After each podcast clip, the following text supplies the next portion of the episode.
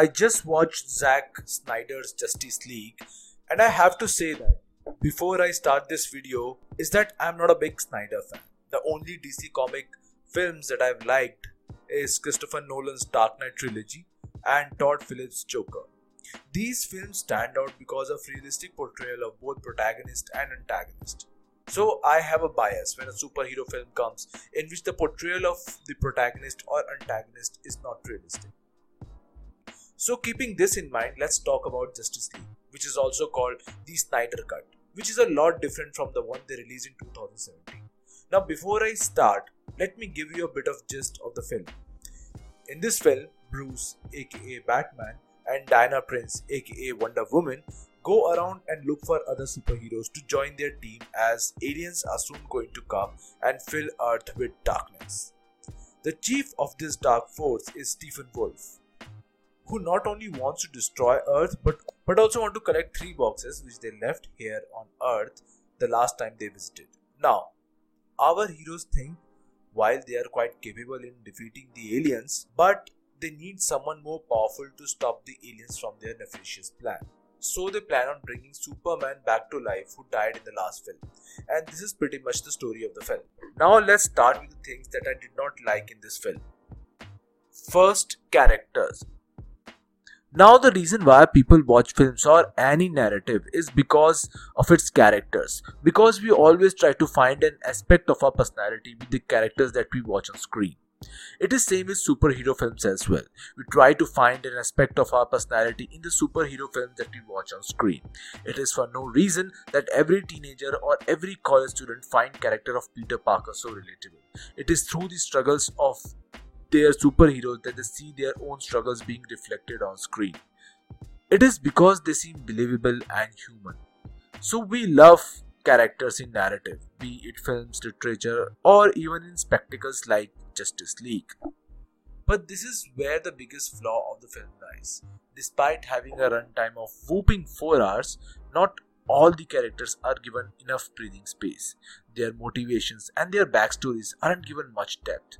Some of them seem caricaturist, and if you replace them with similar characters, one would hardly notice. And this is what happens to few characters in the film, like Diana Prince, aka Wonder Woman. In the film, her character is shown as someone who has a good heart, has no visible flaws at all.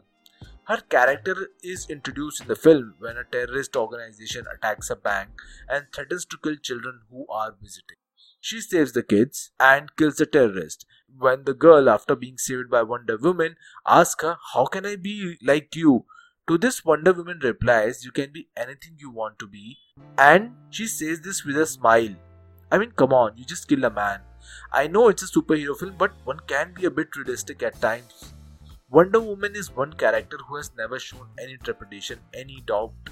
Unlike other superheroes who have dark sides, Wonder Woman has no dark side at all. She is just perfect in every sense. Not long ago, when first Wonder Woman film released, filmmaker James Cameron, director of films like Titanic and Terminator, said that the portrayal of Wonder Woman by Gal Gadot is a step backwards. He says, and I quote, that she's absolutely drop dead gorgeous. To me, that's not groundbreaking. They had Raquel Welch doing stuff like that in the 60s. He further adds that a female hero need not to be overtly sexualized for the audiences to like her. He says that Sarah Connor in Terminator was traditionally not attractive and was still very well liked by the audiences. The character of Wonder Woman is shown as someone who's pitch perfect, shows no flaws at all, unlike other superheroes, all of whom have past traumas, self doubt, which they eventually overcome with a lot of self struggle. But Wonder Woman suffers none of that. Even gods in mythology has flaws, but Wonder Woman has none. Even other characters like Flash are not given much space in the film.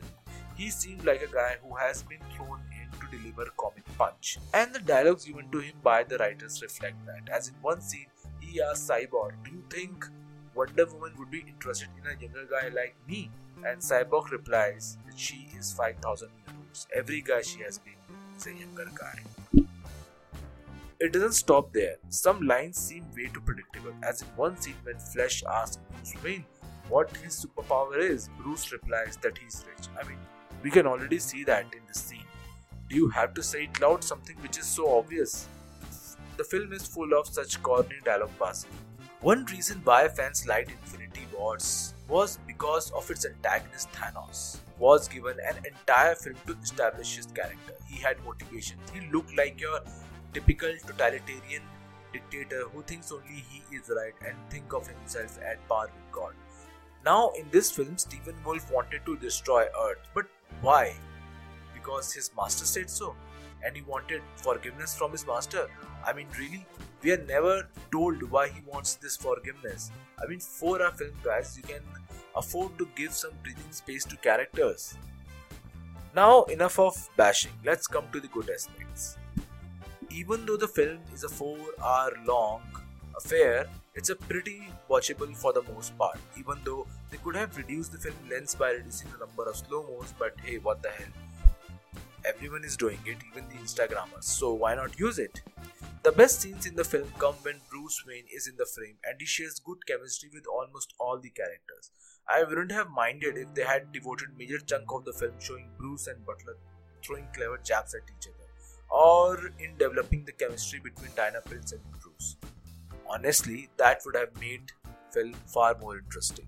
But that's just my view. I am personally not a big fan of Zack Snyder's film or the excessive use of CGI because I like my superhero films to be real and pretty, like Nolan's Dark Knight trilogy. But hey, that's just me. Let me know what you think of the film. Thanks for watching. Bye bye.